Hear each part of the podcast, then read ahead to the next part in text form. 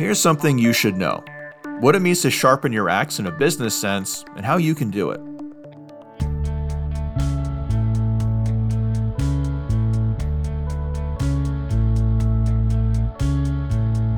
Maintaining a work life balance keeps getting harder, but it doesn't have to.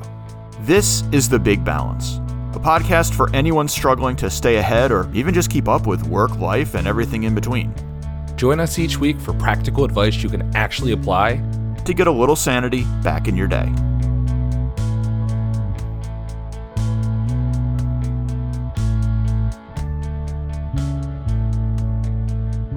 Welcome to a special segment I'm thinking of calling You Should Know. If you're a longtime listener, you know that normally John and I will either break off into tangents or get a bit heated in a, a deep topic that we have strong feelings about. And I, I think usually we go pretty long as well. Uh, our, our original target was really 30 minutes or less per episode. I don't think we hit that very often. But that's not the idea of this segment. Here, I'm going to run solo and cover just really a single topic in a short and simple, uh, and I would say much more introspective manner than a normal episode would be. And for today's topic, what it means to sharpen your axe and how we do it.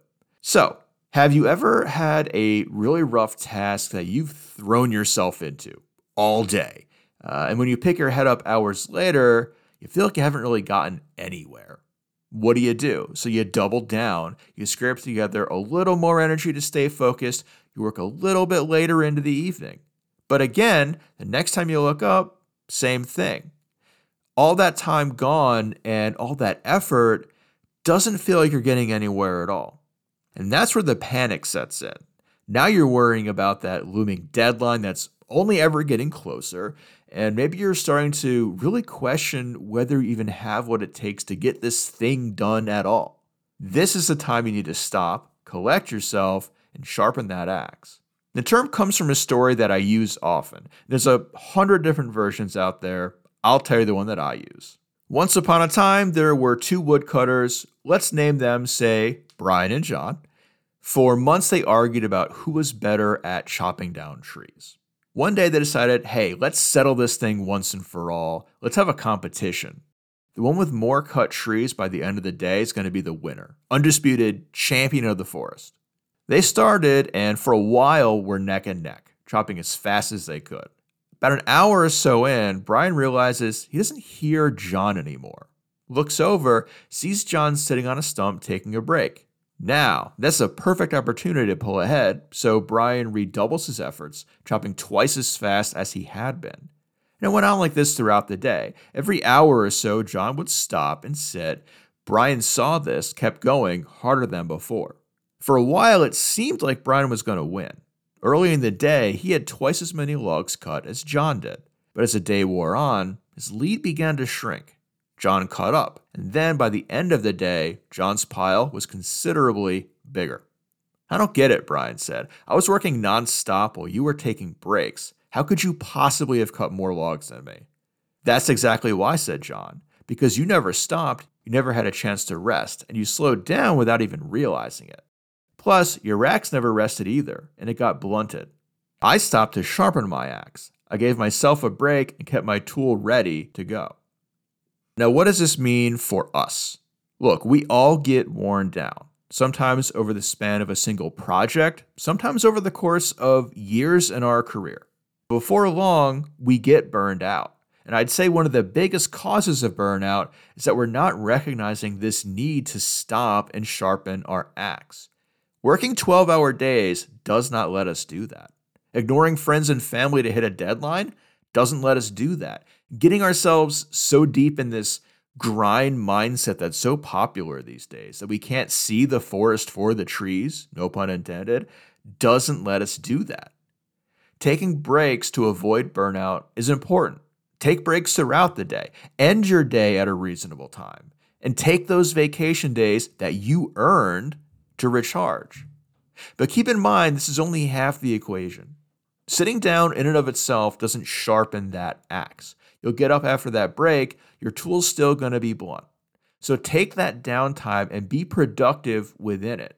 Think about where you are in your career. Is there anything you can do to solve the things that are stressing you out, that are burning you out, other than trying to overwork your way through them? If there isn't, is there some new skill set that you could learn or strategy you could try that would help? If the answer is still no, is it time to start looking for a new position that won't burn you out like this? Look, our lives are short. They're not meant to be a grind. So stop, take a step back from the job you're doing right now, and think carefully if you are where you want to be. And we're going to take a break and come back to an entirely different topic. Let's talk about performance evaluations and how freaked out we should actually be by them.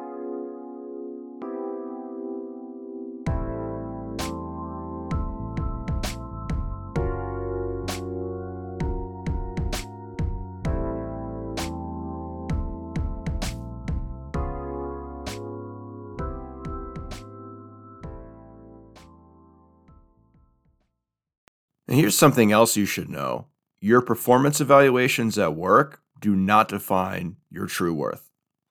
So, my job, we're going through annual reviews. A lot of people get really anxious when it comes to what they're going to hear, what they're going to find out their bosses think about them at this time.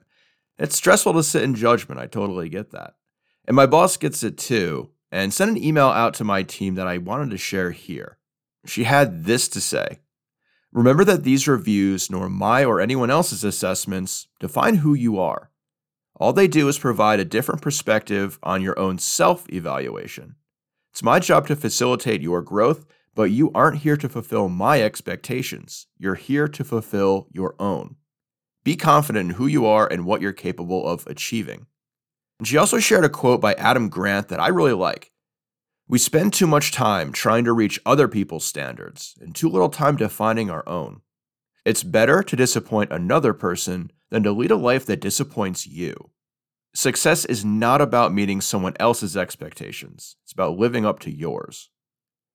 I love the sentiment. I appreciate that my boss put it out there to us during a process where a lot of managers focus on grinding people down over small performance issues. And I hope you appreciate that sentiment as well. We spend a lot of our day on the job. It's easy to equate a job evaluation to a measure of self worth, but that's not true. A job eval does not say what a good partner or parent or neighbor you are. It doesn't measure the value that you add to your community. At best, it measures your ability to hit a company operational goal. And a lot of times, not even that. A lot of times, these assessments speak to our ability to hit vanity metrics, measures that tell upper management, hey, look what a great job and how awesome we're doing. So if you're stressed out about evaluations at work, I'd recommend going back to an old episode of ours. Another solo by me without John, actually. Episode 22, back on October 21st, 2021. The episode was about a guy named Brian Dyson who had this to say Imagine life as a game in which you are juggling some five balls in the air. You name them work, family, health, friends, and spirit. And you're keeping these all in the air. You'll soon understand that work is a rubber ball. If you drop it, it will bounce back. But the other four balls, family, health, friends, and spirit, are made of glass. If you drop one of these, they will be irrevocably scuffed, marked, nicked, damaged, or even shattered. They will never be the same. You must understand that and strive for balance in your life. And if there was ever a quote that was more appropriate for this work life balance show, I don't know what it is. Hence, recording the episode back in October. But it makes a lot of sense. Again, if we miss a report at work, if we don't get our full eight hours in on any given day, if something happens that would otherwise mar our beautiful performance evaluation, what's going to happen? Is the world going to stop turning? No, the world's going to keep on going. Work is that rubber ball. But if you keep missing family events, if I miss a lot of days playing with my daughter, that's going to irrevocably scar the relationship I have with her growing up. I don't want that. I need to focus and prioritize my relationship with those much more fragile glass balls of family, friends, spirit, community, all these things that are really the important parts of life, all these things that these evaluations don't cover. So if you're intrigued by that, I would say go back and check out that episode. Uh, again, episode 22, back on October 21st, 2021. That's all for today. Join us next week for a normal full episode. And let us know if you like these kind of short, quick hitters. Maybe we make a habit out of them going forward. Thanks for tuning in again to the Big Balance Podcast. And as always, please help us out by liking, subscribing, and leaving us a rating or review wherever you get your podcasts. Until next time.